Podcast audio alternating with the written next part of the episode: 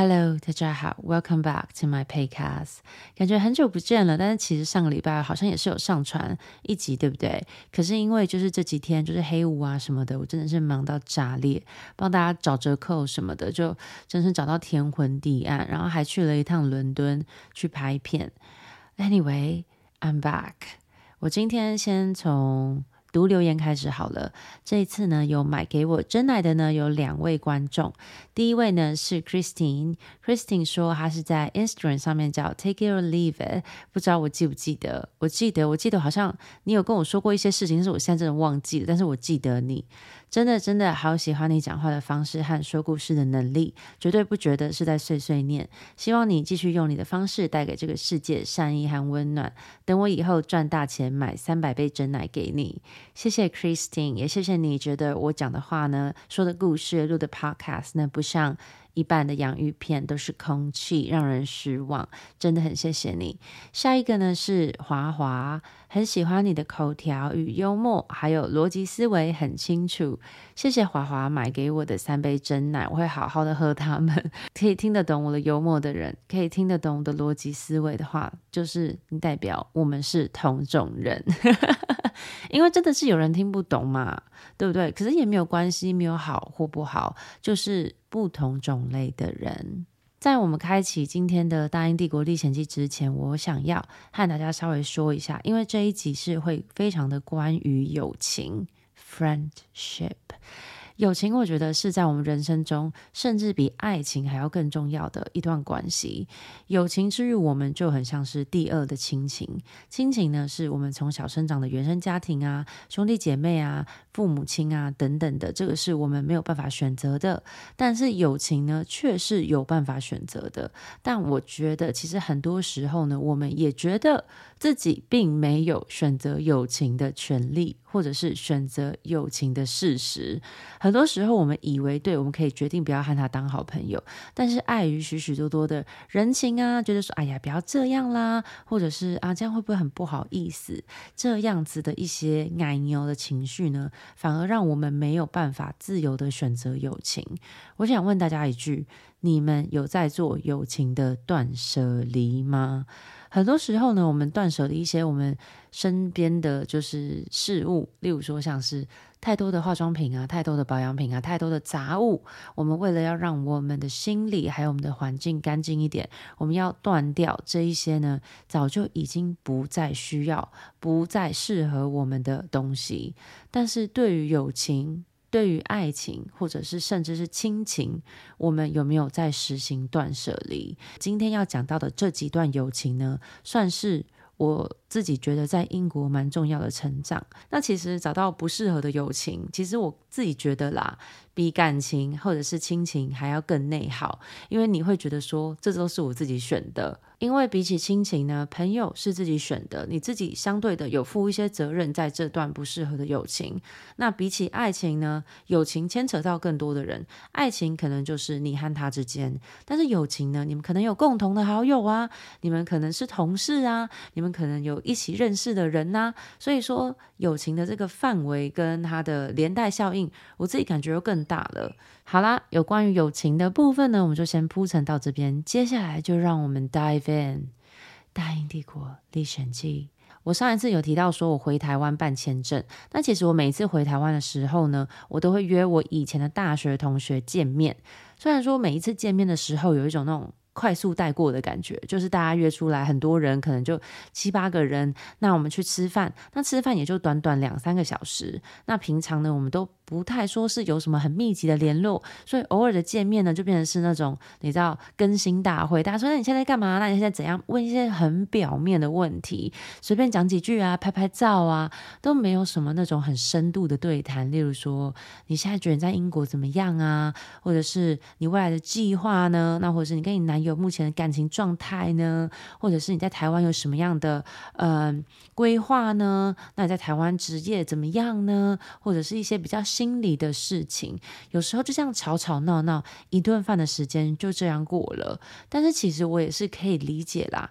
人长越大之后呢，会觉得自己跟身边的人，甚至是朋友的世界，会觉得会越来越远。不过，其实我自己觉得，再远的世界啊，只要你专心的聆听，用心的呢去交流，还是可以有交集。最怕的就是两两互相交流的时候呢，彼此都只是在等待自己说话的时机，完全没有要听任何人讲什么，完全没有要嗯去认真理解对方想表达的意境，真的就是只是在等。现在换我讲话了，是不是？OK，哇哇共，然后就开始讲讲讲你想要讲的东西，没有交流，就像是平行线一样，快速的带过之后回到家，反而觉得一阵空虚，反而觉得一点都没有被满足，反而觉得没有交流之感。这个就是那时候我常常和大学同学见面的这样子，每次回家就会特别的觉得说，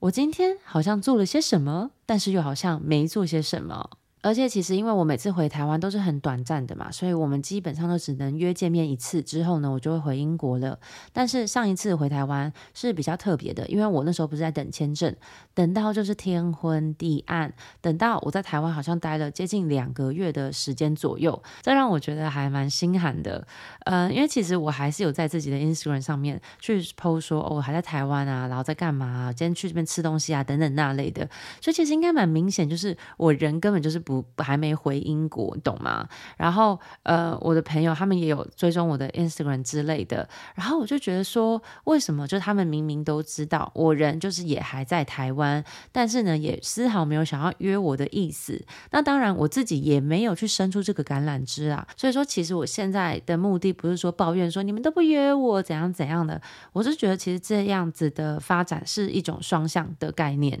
因为就是你不约我，我也不揪你，这样子。嗯，其实就很像是双方其实都没有觉得彼此有多重要，都没有觉得说彼此有多想见到彼此，所以说我觉得其实是一种双向 mutual 的感觉。那我现在这样讲，只是诚实的呈现当时我的内心有一种切心之感。那其实，在任何的关系里面呢，你有这样子的小剧场，其实。就是代表说你们这段关系就是不适合，因为如果我当下真的觉得有点心寒，想说你们怎么都没有约我，我为什么当下不敢说？因为如果是够坚固的友情，够稳固的呃一段关系，我应该是能够自在的说明自己现在当下的感觉，或是自己的一些顾虑。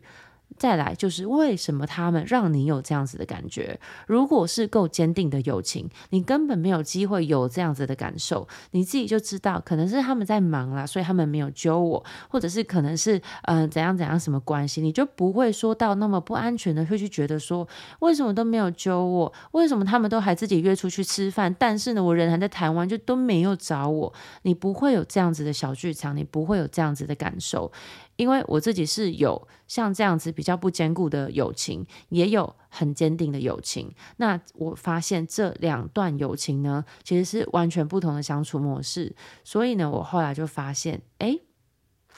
好像这一群的朋友对我而言呢，可有可无。再来，我在台湾的时候呢，其实就是非常的把握和自己家里狗狗相处的时光。我以前大学四年级的时候呢，自己养了一只狗，叫做猪头皮，然后它是一只法斗。我很爱他，然后但是我觉得年少不懂事啦，年轻的时候呢，做什么事情都很冲动。那一年大四的时候，我就是真的觉得发豆好可爱。那时候有一只很有名的发豆叫蹦蹦，然后我就常常看他的 Facebook 的那个粉砖啊，就觉得说哦，好可爱，好想养，好想养。以前还不懂得什么叫做只可远观，不可亵玩也，就觉得可爱的东西我就要拥有，喜欢的东西呢，我就要牢牢的抓在自己的手上，还不懂得。什么叫做距离就是美，还不懂得拿捏这样子比较细微的分寸。那时候一股脑的觉得发斗很可爱，我就我就要养了，我就要养了。哎，养了之后呢，其实那时候大学四年级的时候，我明明就是已经在准备未来要出国念书了。所以说，其实我未来的计划根本就没有打算要留在台湾。那这下我养这只狗，到底要谁照顾呢？是不是非常的没有为未来打算？可是那时候呢，我妈妈还在，所以我就觉得说，家里有养一只狗狗叫雪球，那它是白博美，我就觉得说，大不了以后我出国念书的时候，就把狗狗放在家里一起照顾就好了。没有想到，我妈妈后来在我出国之前呢，就过世了，所以对我来说，呃，我自己就觉得自己考虑的不是很周到，但是狗狗都养了。也是要负责任的把它养下去，不想要随随便便的呢就送给别人寄养啊等等的。所以后来我离开台湾去美国的时候呢，我就有交代我妹，就是希望我妹可以帮我好好照顾猪头皮。那我妹其实她也是有后来认真的呢尽到这个责任。不过有一次，我发现就是我回台湾的时候呢，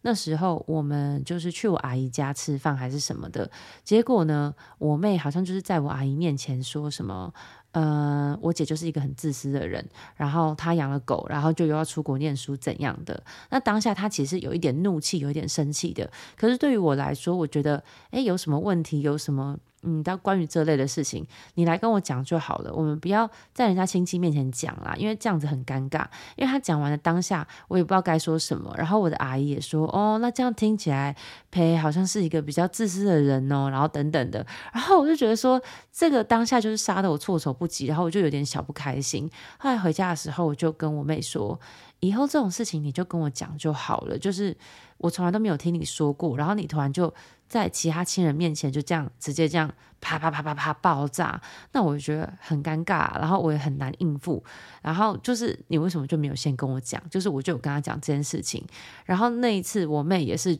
蛮情绪化，她就说：“啊，你就真的很自私啊，还怕人家讲哦？啊，你就真的是这样啊？”然后我那时候当下就很生气，然后很生气到说，我觉得说，既然你觉得帮我养猪头皮对你来说是一个这么大的累赘，对你来说我这么自私，这么的呃不不顾你的感受的话，那不然我们现在就考虑就是把猪头皮就是送给别人养好了，看有谁可以帮我养，因为我也有朋友就是很想要养猪头皮的，那那不然就这样子好了。所以后来呢，我就意气用事的开始想说找人家帮我养猪头皮，这还真的被我找到了，真的被我找到一个。朋友他很乐意养猪头皮，因为那时候我刚养猪头皮的时候，他有帮忙照顾或什么那类的，所以其实要给他养猪头皮是算是也是顺水推舟啦，就他也是熟悉猪头皮，然后他也乐意，金钱上呢他也比较没有没有这样子的压力，所以后来我就还想说给我妹看一好戏什么的，就是说看你啊，你看你在那边说这些，我现在要把猪头皮送给别人，看你觉得怎么样？我那时候心态其实就是这样的，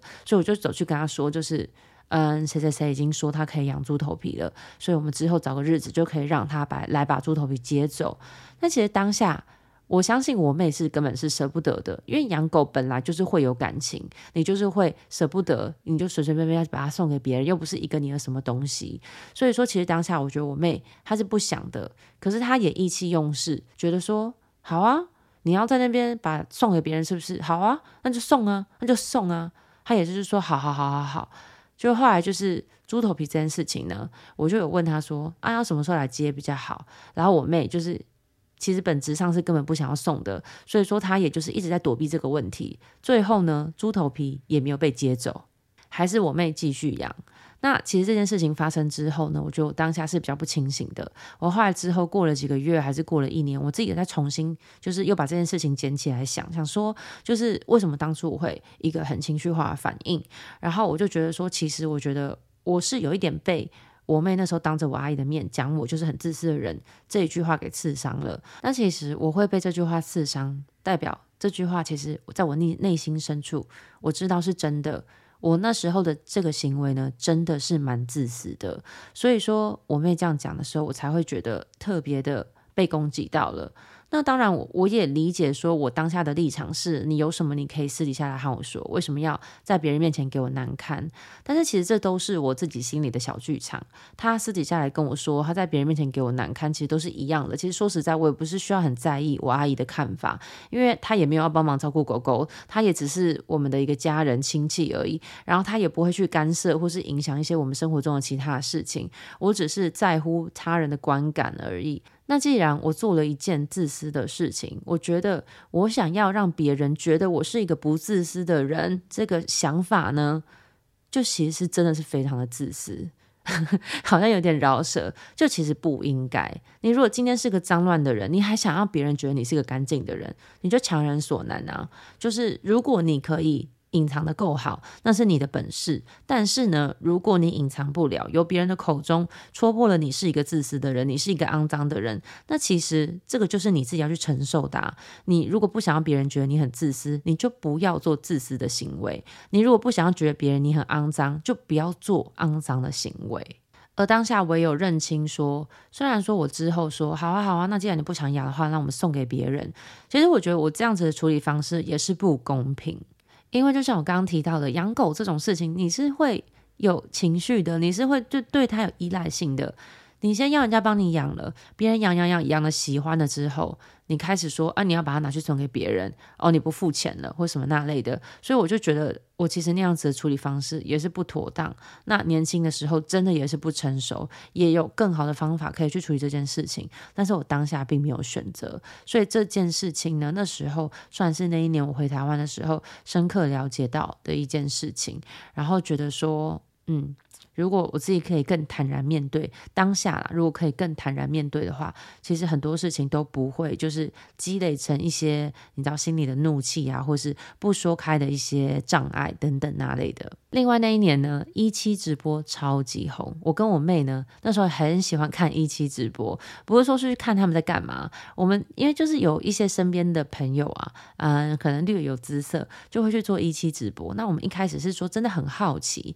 想说到底在干嘛。嘛，所以就想说，在上面就是直播的人都是在说些什么，就上去看看。就后来就我们两个就是会常常上去看，然后两个在那边看，说什么很好笑啊，他们到底在干嘛，或什么什么那类的。因为一开始我们以为大部分的人会在上面才艺表演或什么那类的，但结果其实说实在，就是一些很漂亮的女生，然后呢滤镜开超大，然后讲话很嗲，把胸部呢放在桌上，然后可能那时候我们看到就都是这些，然后我就会觉得说。有时候在上面看到一些认识的人，然后他们平常生活中就根本不是那样子，然后在直播上面为了在那边要礼物啊，为了要在那边要人家就是刷钱给他或什么那类的，就会很嗲哎、快点啦，我想要凑一个八八八八八，你还不赶快？哦哟，就是一直这样子。然后有时候我那时候看的时候想说天哪，因为那些女生她们以前可能都是模特啊、小模啊，或者是拍平面的那些模特之类的，长得。都是漂亮的，但是竟然会在上面做这些事情，我想说，天哪，就是我不懂啊。可能对于我一个狮子座的人来说，要对人家这样低声下气，要为了那一点点臭钱，然后去 就是在那边求人家，在那边跟人家卢小小，我就觉得说这件事情我真的是比较做不来诶，因为我觉得我不是一个不能为五斗米折折腰的人，可以。可是这个腰要折得开心，折得高兴，折得爽，我才要折。我今天呢收你少一点钱，做这支影片都没有关系。可是如果我觉得你的产品就是跟我就是很契合，我跟你合作就是很开心的话，我钱收少一点，我真的都没有关系。但是你今天就算给我再多的钱，你在那边唧唧歪歪的，你在那边已经说好的主题又在那边给我改，我就会觉得说，你知道吗？我宁愿不要赚你这个钱。我这个人就是这样子，天生呢就是麻烦。不过现在想起来，觉得有点讽刺，有点好笑啦。那时候我跟我妹常常在那边，你知道嬉笑啊，那些一期直播上面那些嗲嗲在那边要礼物的女生，结果没有想到，她现在自己正在经营她直播主的事业。所以说，有时候其实话也都不要讲得太死啦，有时候也是啊，未来的事情很难说。后来我终于回到了英国，right？然后我就跟东欧奇葩分享说：“天哪，你知道在台湾现在有这个直播的东西，然后这些女生在上面可以赚多少钱？而且你知道她们根本都不用做什么，她们就是在那边跟人家嬉笑怒骂，这样子 就是这些有的没的东西，在那边讨礼物。我觉得他说真的是发现新大陆般，因为那时候呢，在欧美还比较没有这样子的形式，那时候还算是一个比较台湾特有的形式，所以我就跟奇葩分享这件事情，然后奇葩就说：哎。”那我觉得这个 idea 不错诶，既然有这样的 easy money 可以赚的话，那你为什么不去赚呢？我们来赚这个钱呢？那时候觉得很好笑，他叫我去露脸，叫我去那边卖肉吗？然后呢，他说我们一起来赚这个钱，所以说他现在是真的是已经把他把我们当成是夫妻共同体了，是不是？What's mine is yours too，真的是那时候，我现在想起来就觉得蛮傻眼的。那后来回到英国之后呢，我也就是继续在 BV 上班。但其实，在 BV 的柜点上呢，我有两个想要提出来的朋友，我们就分别叫他们李小龙和法国人。反正这两位朋友呢，他们就是典型的 frenemy。frenemy 呢是 friends 和 enemy 的结合，朋友和敌人的结合，也就是所谓的亦敌亦友。你跟他像是好朋友，但是呢，却又不希望对方。很好，我自己觉得我的定义是这样子啊。当然有一些人是说你的朋友呢是你进步的动力，那这个是另外一个定义。那我自己是觉得像是这种亦敌亦友的朋友呢，就是呢你们彼此之间可能有竞争，然后可能有互相的利害关系，可是呢当另外一方呢，达到更好的成绩，有更好的表现的时候呢，其实你是没有办法完完全全的替他高兴的，因为你就觉得说，哈，那我就输了，我就被抛在脑后。你是没有办法，身为一个朋友，觉得说你达到了一个很棒的成果，你做了一件很棒的事情，而去替他开心。因为我觉得健康的友情关系呢，应该是你们可能是彼此的竞争对手，但是呢，不管今天是谁胜出，你们都能够就是一笑置之，然后为对方的成功，对对方的成果而感到喜悦，但是呢，如果你是比较有毒性一点点的，有没有？你是反而是觉得说，希望你的朋友不要太好，不要好好过你，这样子呢，你才不会觉得被抛下了。这个呢，我们就可以说是一个比较毒性的 frenemy。就拿李小龙来说好了，李小龙呢，他是和我同一个柜点的台湾同事，但我却认真的不懂他。当然，我们都一起在 BV 工作，我们一定是会有竞争的这样子的形式，因为。抢业绩呀，然后做业绩啊，等等的，这都是一定是竞争的。但是呢，因为我们两个都是台湾人嘛，所以一开始就感觉倍感亲切，感觉比较亲近。有时候呢，可以聊一些台湾的东西，可以互相就是。说什么哪里有个什么东西很像台湾的包子啊，然后很像台湾菜，就会分享这一些。所以一开始我以为我们两个呢是比其他的同事呢还要更好，但是呢，还有一些行为真的是让我觉得说我真的是搞不懂。例如说，我们家住超近的哦，就是我住在这条街上，他就住在我对面那条街上，有多近？就是爆冲大概就是四十五秒就到了那个近。他有一次呢就跟我说，哎，他的那个冰箱冷冻库里面有几个。台湾口味的包子，想说要分享给我给我吃，那我心里当然是想说好啊好啊，没问题。那一天呢，我们两个人同时下班，我就想说，那我们就一起回家，到他家拿了包子之后，再小聊天一下，我再回家就好了。结果呢，没想到在下班之前呢，他跟我说，那等一下我们家见哦。我就说啊，我们不在外面公车牌，就是先等一下吗？就是先见面，一起搭公车回家。他就说哦，可是你要。换衣服对不对？因为我们以前上班都是要穿制服的嘛，那我都会穿自己的便服，然后到了 Harrods 呢再换制服。那他呢是时间每一分每一秒都很珍贵，所以呢他就是直接穿制服来上班，再穿制服回家再换。所以他就觉得说，我要换制服的这五分钟呢会耽误到他回家的时间，所以呢他要直接先回家，不等我再拿包子给我。那我就觉得这个操作真的是很奇怪。你今天都要试出善意拿包子给我了，我们为何不好好把握？就是诶，我们还刚好是回家同一条路，同一班公车，然后一起回家，然后拿了包子之后再结束，就完完整整的结束这回合。没有呢，还要就是诶。啊，不然你再来我家找我拿，然后再先回家。我觉得这让我感觉我好像很打扰你了，是不是？打扰到你回家的那个 tempo，打扰到你回家的那个嗯步调。所以呢，我就是要之后再去找你拿这个包子。那说实在的，我也不是说真的有多想要吃那个包子啊。我后来就觉得说，那我就不要去跟他拿了，因为。我也不是说真的要那个包子，我就是想说我们可以有这样子的一个 experience，一起回家培养感情，不要那么利益导向，不要那么目标导向，说就是为了要去拿包子，然后特地去你家敲门。所以我就后来就没有去他家拿包子，然后他还传讯息问我说：“哦，那你没有要过来吗？然后你怎么还没过来？”我就跟他说：“哦，没关系啦，就我现在到家了，不用了这样子。”而且我刚刚说我不想要友情之间变得那么目标导导向，但是呢，我。觉得对于这位李小龙，他就是一个很目标导向的人。他呢要跟你聊天，要跟你讲话，大概就是要跟你说：“哎，你去办这个信用卡，这个信用卡很好用，哎，然后你要用我的推荐码。你用我的推荐码的话呢，你就可以得到一千五百点，然后我也可以得到一千五百点。哎哎哎，你用这个计程车的那个 app 叫计程车很好，然后你如果说是我推荐推荐你的话呢，你我就会得到二十的二十磅的那个 credit，然后等等那类的。所以对于他来说，他的朋友其实就是他的 connection，他的朋友对于他来说就是可以利用的一个资源。他其实不太是 care 说，可能对于我啦，对于我而言呢，他不太 care 说跟我去建立一些共同的回忆，跟我一起去经历一些什么样其他的嗯 experience 之类的。他比较 focus 在说，哎，pay，你如果用我的那个链接去申请信用卡的话，我可以有好处。你用我这个的去申请什么东西，我可以得到什？什么对于他来说是比较目标导向的一件事情。那所以其实后来我发现这件事情之后，我就觉得说，我们两个好像也没有很适合当朋友，因为跟他讲话的时候呢，他讲话超快，然后他也没有要听你讲话，他就是在典型的呢等他。讲话的那个 moment 的那个人，他讲讲讲讲讲讲讲讲完，然后你跟他说：“哦，是哦，可是我跟你说，我用这个怎样怎样怎样，跟你那个问题不太一样哎什么的。”他没有要回复你讲的这些，他就是会继续说他自己的事情。最后呢，这个话题呢，永远都会绕到他身上。你今天跟他讲哦，我感情上的问题什么的，他就会说：“是哦，可是我老公不会这样哎，我老公啊，你知道吗？他说他有一个同事啊，然后就怎样怎样怎样，就是又在讲他的事情。你如果跟他说，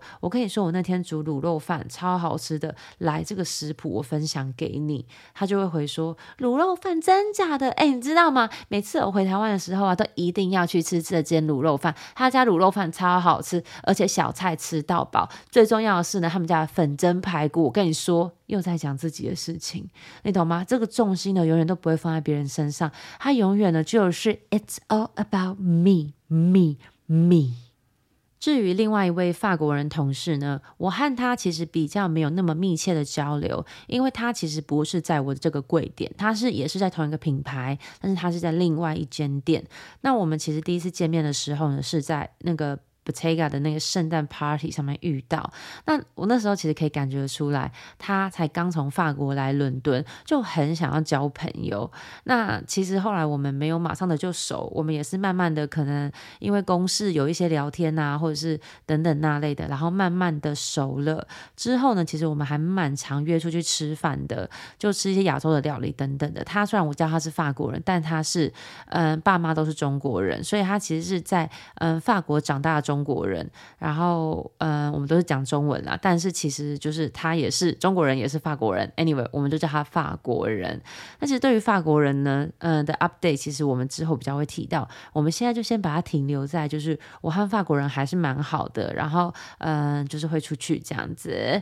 All right，接下来呢，我回到英国有一个重头戏，就是我要去参加我一位朋友的婚礼，他的名字叫做阿雅。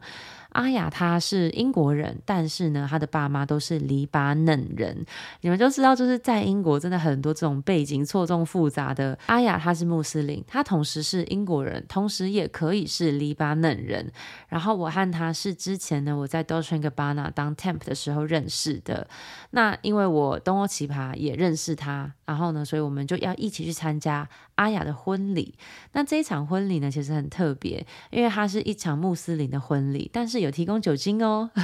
很多穆斯林他们其实是算是比较弹性啊，就是可能不吃猪肉，但是会喝酒。那这场婚礼呢，其实真的还蛮特别的，算是又体验到了另外一个呢非常不同的文化。在那一场穆斯林婚礼里面呢，他们很多人就是会在那边哒哒哒哒哒哒，就用那个弹舌，有没有？这个是呢，好像是他们阿拉伯人在庆祝的时候会做的一件事情，然后真的很酷，就这样哒哒哒哒哒哒哒，反正我不会啦。然后他们都会这样一直做，然后大家都会一起弄什么的，然后就觉得哇哦，真的还蛮酷的。然后还有呢，另外一个就是他们会让新娘坐在椅子上，然后把椅子抬起来，然后在那边说呜呜呜，就是庆祝，然后在那边吆喝这样。子，但是你知道，在坐在椅子上的新娘穿婚纱，然后被抬起来，整个是非常的不稳。尤其是下面男生抬的时候呢，也不一定会把那个角度调着，调的是说非常符合人体工学，让你坐得很稳。所以我那时候看到阿雅在那个椅子上面呢，就是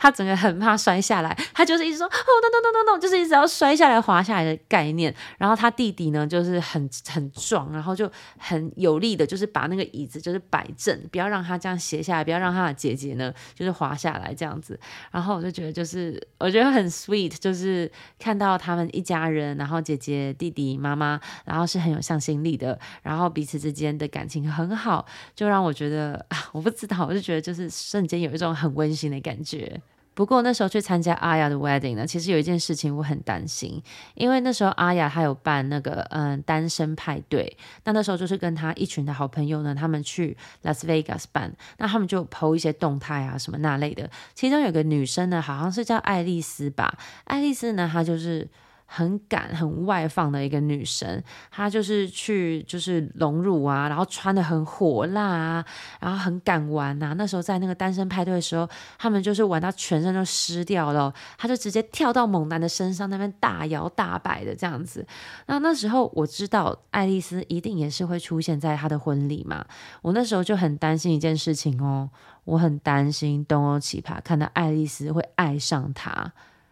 我真的到那时候到底在干嘛？为什么我会觉得东欧奇葩会喜欢他呢？因为那时候我已经发现了，东欧奇葩就是会，嗯，去用那些你知道有点癖好的网站啊，然后会对那些女生啊什么什么有喜欢啊或什么那类的，还有就是常常我会去追踪他在 IG 上面都是在 follow 谁，那他都会 follow 那种就是很外放、很敢穿啊、露点啊的那种女生，所以我就觉得说爱丽丝就是基本上完全符合东欧奇葩会喜欢女生的那个标准，所以我就很担心，想说，嗯。东欧奇葩会不会看到爱丽丝，然后整个就屌屌？然后因为爱丽丝又算是生活中会见到的人，你懂吗？就是朋友的朋友，所以他们两个之间也会很有发展的可能。所以我那时候真的超担心，一直想说到时候看到爱丽丝，就要赶快把东欧奇葩注意力转移掉，不然呢，他可能就会爱上他。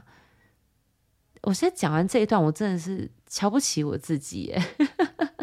因为其实你想，我那时候会有这么多的想法，就代表说我已经观察到了东欧奇葩的理想型跟他喜欢的对象呢，跟我的型呢完全天差地远，根本不是我这一型。那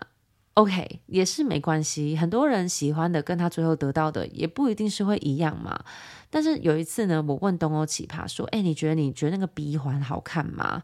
然后他竟然跟我说：“哦。”有穿鼻环的女生呢，so hot，so sexy。然后我就，哈，我认真就是觉得说，what？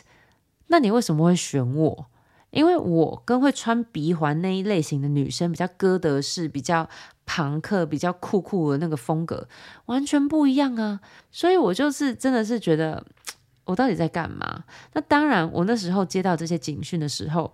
我反而是觉得说自己不够好，我要更努力，要去靠近东欧奇葩的喜好。我要去穿鼻环，是不是？我要去刺青，是不是？我要去穿的就像爱丽丝一样那么外放，那么敢玩，三 P 完全没问题，跳到男生的身上大扭特扭，OK，这样子，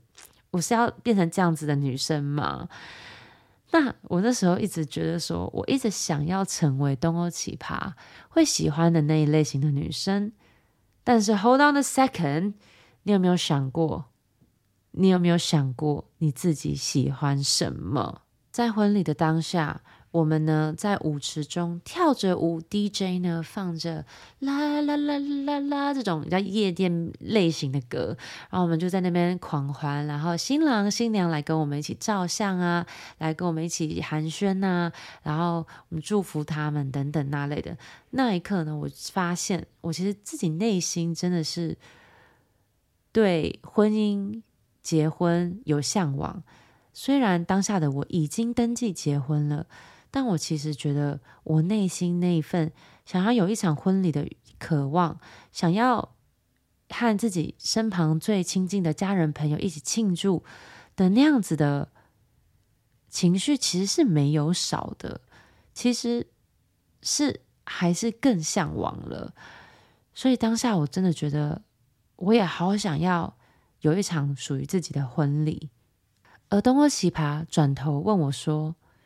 我们要不要现在来开一期直播，看有没有人会刷礼物给我们？就在我幻想自己婚礼、渴望自己婚礼的当下，东欧奇葩拿了我的手机，打开了一期直播，开始用一期直播直播我和他在舞池中跳舞的片段。突然收到了一个留言，竟然还有观众说：“Who is she？” 她是谁？那个当下，我心想：我到底是谁？我到底在追求的是什么？Thank you for joining me on my podcast today. I will see you in my next one.